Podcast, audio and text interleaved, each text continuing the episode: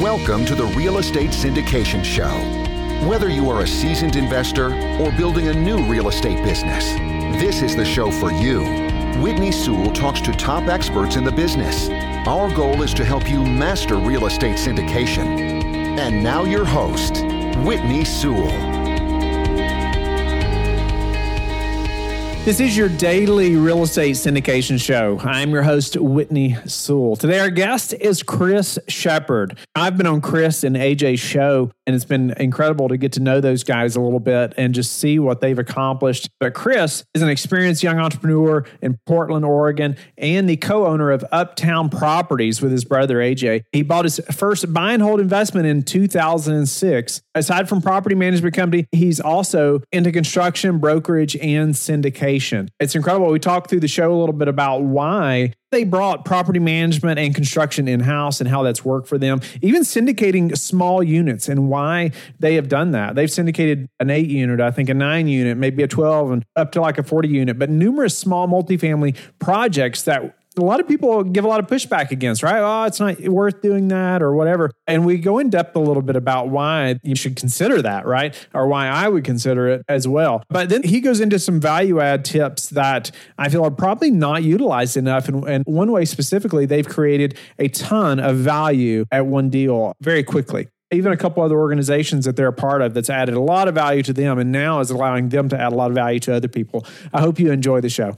Chris, welcome to the show. I know you and I have connected a couple times in the past, and I think maybe I was on your show, but I know you have some expertise that everyone in this business, whether you are a passive investor, whether you're an operator, you need to know some of these things we're going to talk about today. Either it's good questions for your operator or just for the operator to be thinking through some of these ways that you all are maximizing, adding value to these projects that you're working on for yourself and for others. But welcome to the show. Give us a little bit about how you got into this business and let's jump in. Whitney, thank you so much for having me. I love your show and I'm just so impressed how you podcast every day. It's incredible. Yeah, so a little bit about me. My brother and I, AJ, started investing in roughly 2006. Our dad was a landlord and kind of showed us the business as we were growing up. We would be cool coating roofs down in Arizona if we ever got in trouble at school. But he would pay us. It was awesome. And I was just always so impressed how he never had to work. I mean, not necessarily never had to work, never had to go to work. So we took that mindset and I, through his, I guess, not having to go to work, I started playing poker in college and I really learned how to take a calculated risk and that pretty much easily flowed into investing in real estate. And I bought my first house in 2006. Not the best time to buy a house. I've actually just listed that property a few months ago for slightly more than I bought it 15 years ago. But good thing that didn't stop us from buying our first deal. So AJ and I started investing in single family homes in 2009 and we've bought around 30 homes since then. And in 2014, we bought our first fourplex. We bought about 20 or 25 fourplexes since then.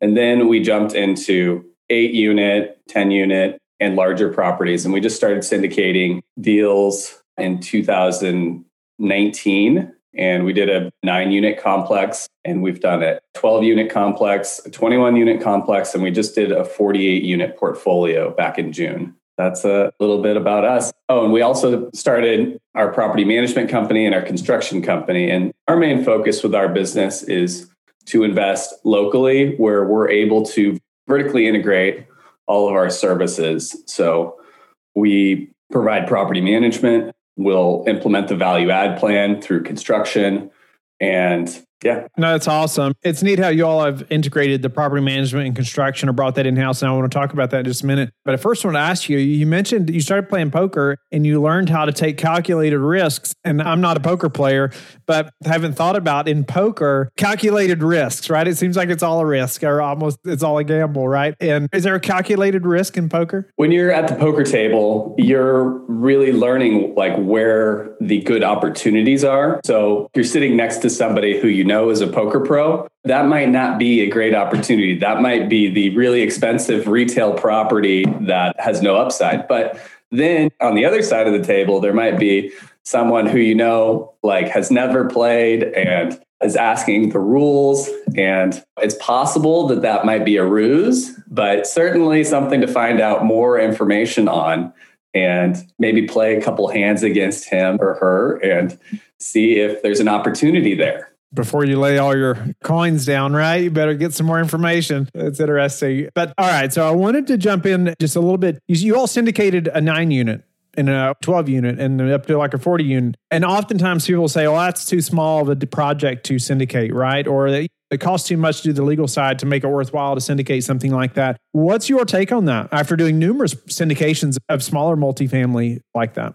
We found great deals and we've purchased so many small deals for ourselves. We know that there's tons of upside on those deals. Like the nine unit we bought was like nine three bedroom, two and a half bath townhouses for 1.2 million. So it's like 130K a door. And now those are worth 230K a door. And we didn't raise that much money. And so, yeah, the legal costs were expensive, but that was us getting our foot in the door, learning how to do the project, or like learning how to do the syndication. And we just knew that there was going to be significant upside for our clients. And that's a worthwhile deal for us to do. So we knew that it was going to be a good one for our clients. And we got the property management revenue and the construction revenue. So I get that question often, or I hear that pushback against syndicating smaller projects like that.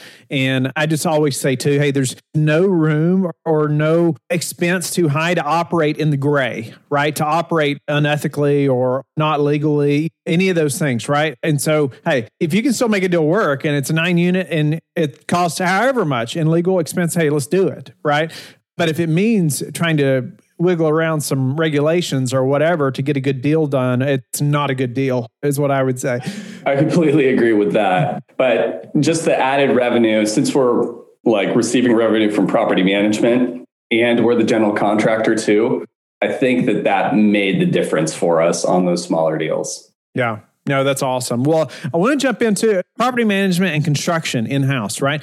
Did that come after you all started doing deals? Clarify that timeline a little bit. And was that like just by necessity, or what was the order of doing real estate and then having your own property management and construction business? I mean, in 2009, I was ripping out floors on our first deal and I was doing labor. And so as we started hiring handymen and like skilled laborers, carpenters, electricians, plumbers, like it kind of grew out of that. Like we were finding the properties and the deals and we would just get more and more work. And so as the work got more complex, we needed to improve our systems and improve our contracts, comply with state regulations. So that's kind of where the construction company grew. And then the property management company grew, I guess, a little bit out of the financing side of real estate. So financing, I mean, is so essential to be able to grow as a real estate investor. When we started, we didn't have the cash to purchase all of these properties. I did have a little nest egg from poker money that I had won in college, but essentially after our first couple deals that money was locked up and we needed to figure out how to access our equity. And so we were able to get a couple refinances done. But then once we moved full time into real estate, like we lost our income streams and we couldn't get a loan. Like we couldn't get a residential mortgage. And so on those smaller deals, the ones and the fours, we had to open up property management company and that was like a dark time for four or five years because that's how long it took for us to build up that business to get us to be able to qualify for a loan. So we got really creative with doing partnerships with friends and we have a ton of joint ventures from that period because we just couldn't get a loan. Yeah, debt is so important, right? In building wealth in real estate and just getting a deal done, right? Typically, so important. Tell me any more depth you can provide around like why property management is so tied to getting debt. Well, we started the property management business and needed that income stream. So yeah. the beautiful thing about property management is you have a steady flow of income every month, whether it's $50 a door or $100 a door. We manage about 700 units and it's a steady stream. In 2011, when we opened the company, we managed about nine homes that we owned. But when we offered our services to third party clients, it took a while to build it up. But now growing that business has been extremely challenging, but also very fun and just meeting so many amazing people along the way. It's really worthwhile. What about bringing the construction in house? I mean, you said you were doing a lot of that labor. Is that just something that just kind of grew as you all grew, as your portfolio grew, or has that been something that you've seen that's worthwhile? So it just has kind of grown as our portfolio has grown. And that's also a little bit of a focus of our company right now is building out kind of the asset management and construction side. But back in 2011, we got licensed. I got my brokerage license and AJ got his CCB license, and we opened up our property management company at that point in time.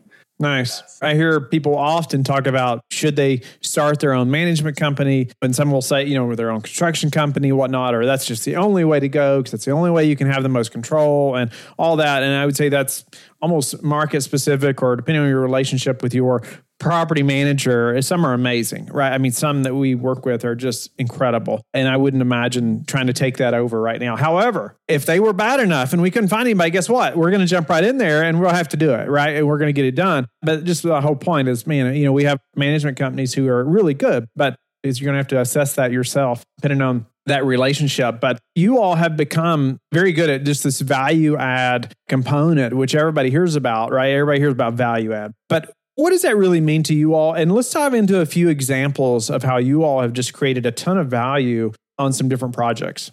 Yeah, absolutely, Whitney. So, first of all, value add, you can only add value when there's room to add value. And so, finding the right deal is essential if you're wanting to start a value add project. How do you know there's room? I like to look at unit per door and just knowing what kind of a retail unit per door is going for and then making sure that you're picking a property that's going to have some room for that unit per door. So in Portland, you know, you can get maybe 175, 180K per unit per door on a sale. So unless you've got significant amounts of square footage, you're needing to buy at like 125, maybe 130K per door so that you can remodel those units and you can increase and use all the tools in your toolbox to increase the net income. Let's talk about some of those tools. Yeah, let's do it.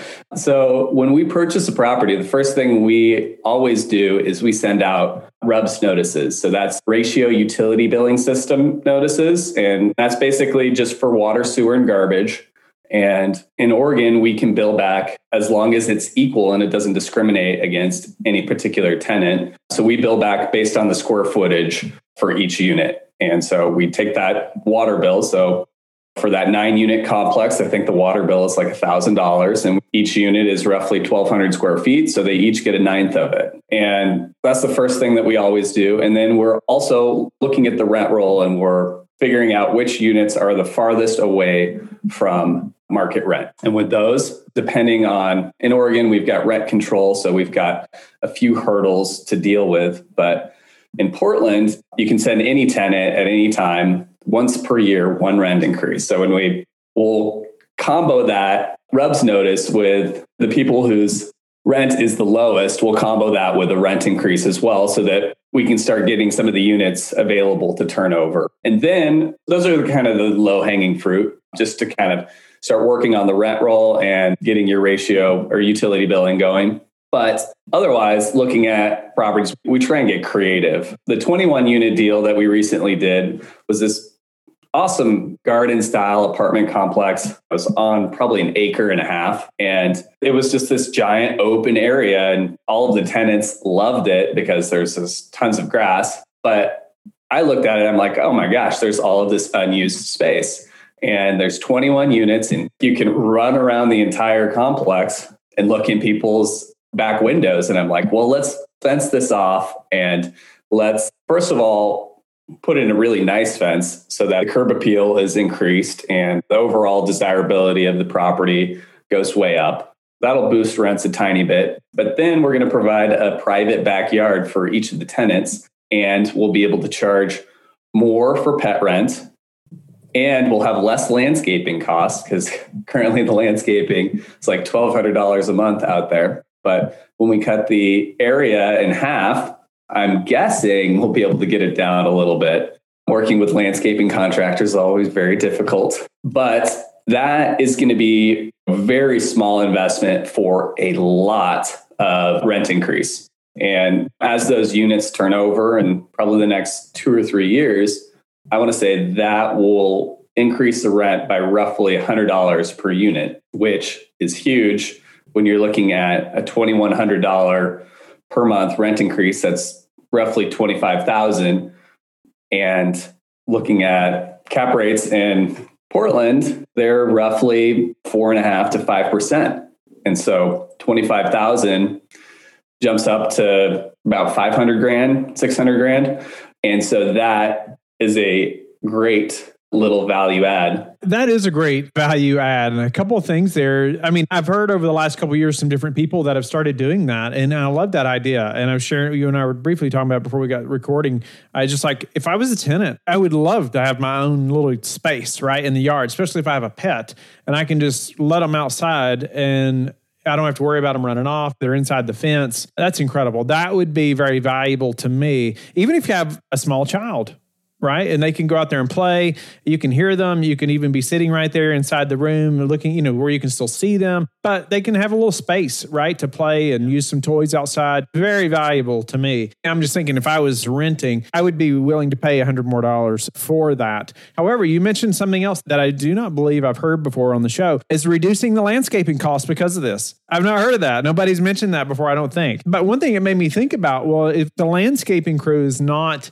maintaining that yard, then is a tenant required to maintain the space? I guess they are, but they're required to maintain that space inside the fence. Oh, absolutely. So any space that the tenant has control over, they're required to take care of. And that's just part of every lease. And that's also another like small little value add that our property management company does on day one of an acquisition is that we're sending out our leases to the tenants and we call it a change in rules. And in Oregon, you can change the rules as long as it's not substantial. And so just switching to kind of a standardized state multifamily lease, it's great because we know all of those rules and it's also just all confirmed to be legal every year by our multifamily association, Multifamily Northwest. And wow. so we're sending out those forms every year to the tenants,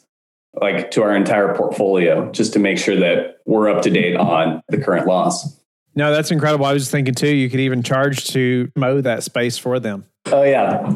Even if it was 20 bucks a month or $25 a month, they will mow it twice if you have a gate. Hire somebody, push a push mower in there, knock it out or whatever, or even the landscaping crew, depending on the cost of that, right? But anyway, just some neat thoughts around that space and how that could add value. Unfortunately, we're going to have to move on. We're going to run out of time. But I just think the listeners, anybody that has a multifamily project or property, you should be thinking about something like that. I just think it's a very creative way. Man, you all have added half a million dollars or so of value right off the bat to this project. So it's incredible to make something like that happen. And what about since you all are managing so many different projects and just in the day to day operations of these deals, what about just preparing for a downturn anything you see happening that maybe concerns you over the next six to 12 months and how you are, are prepared for that? So, keeping an eye on our debt, making sure that we're not trying to access too much capital, and then and we're building up cash reserves. I don't really know what's going to happen in the next three to five to 10 years, but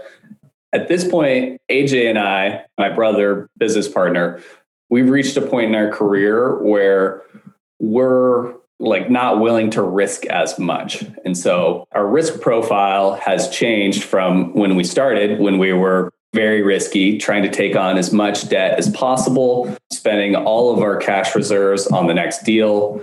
And we were very fortunate that it was on a big run up from 2009 until now. But now, this strategy that we're kind of employing in building up cash reserves it's less related to what I think is happening in the economy and more related to just where we're at in our real estate careers. Cash reserves are so crucial. We're so big about, man, we're going to have so much reserves. I've been scrutinized in the past about our reserve budgets for certain projects. And people say, well, that hurts your returns. I'm like, yeah, maybe a little bit, but you're going to sleep a lot better. One specifically, a week later is when COVID hit. We closed on a big project, had a million and a half dollars just in a reserve budget. And people were like, that's crazy. And then they shut the country down. And guess what? Nobody's saying a word about those reserves then. Anyway, yeah, I just couldn't agree more about not being over leveraged and having proper reserves. And man, that's the only way that you're going to survive, right? When times are not only just tough, but man, things keep happening. It's those that have the most cash are going to survive typically.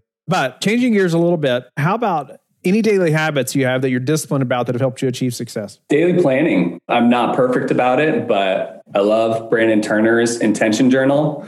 And actually, here in about 15 minutes, I have a small group of our team that I'll be coaching through just creating 90 day goals. So we do little sprints and then we come up with a weekly goal and then we create our minimum next step to getting closer to that weekly goal. And hopefully at the end of 90 days, we've made a bunch of little 1% gains and we'll have accomplished our 90 day goal. That's awesome. I know Brandon and I have worked together a little bit. Yeah, it's that consistency, right? You know, I've talked about it a little bit. It's like, man, even if it's 1%, like every day, you know, think about that, what that does over a very short period of time. But what about if you had to pick one thing, number one thing that's contributed to your success? Taking action, just willing to take that risk. When it comes to playing poker, I really think that being able to go all in on a 60 40, that's almost a coin flip, but it's just being able to just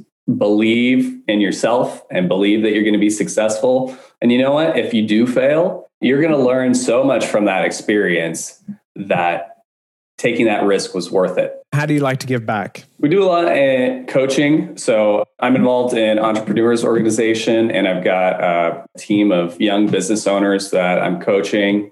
And then my brother is involved with NARPM and NARPM has a handful of charities. He's going to be president here soon and he'll pick his charity and they do a lot when it comes to the charity of the year. Wow. EO, just highlight a little bit what that is in case the listeners haven't heard of that. It's Entrepreneurs Organization. It's a group for business owners who want to learn more about growing their business. And there's kind of a young group called Accelerators. And there's smaller businesses who want to grow into one of the larger businesses and get into the regular organization it's a great group. It's really helped AJ and I out a ton. And I owe a lot to when we joined the people that we met really took a lot of time out of their day to help us. Yeah, I love hearing about different organizations like that. I've heard different groups or different people that are part of entrepreneurs organization and it seems like a great thing. I've not been a part of it personally, but it's incredible how you joined and different people were just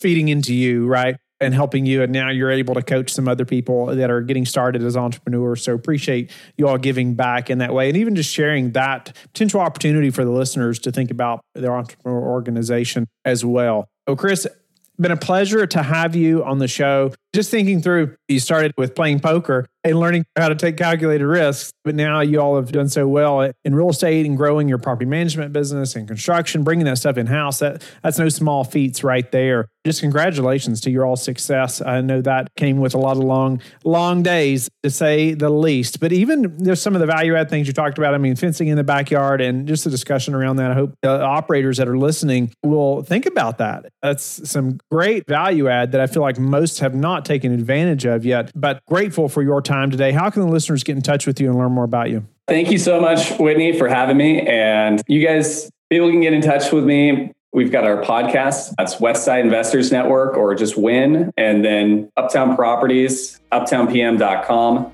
And yeah, come check out our podcast. Thank you. Thank you for listening to the Real Estate Syndication Show, brought to you by LifeBridge Capital. LifeBridge Capital works with investors nationwide to invest in real estate, while also donating 50% of its profits to assist parents who are committing to adoption. LifeBridge Capital, making a difference, one investor and one child at a time. Connect online at www.lifebridgecapital.com for free material and videos to further your success.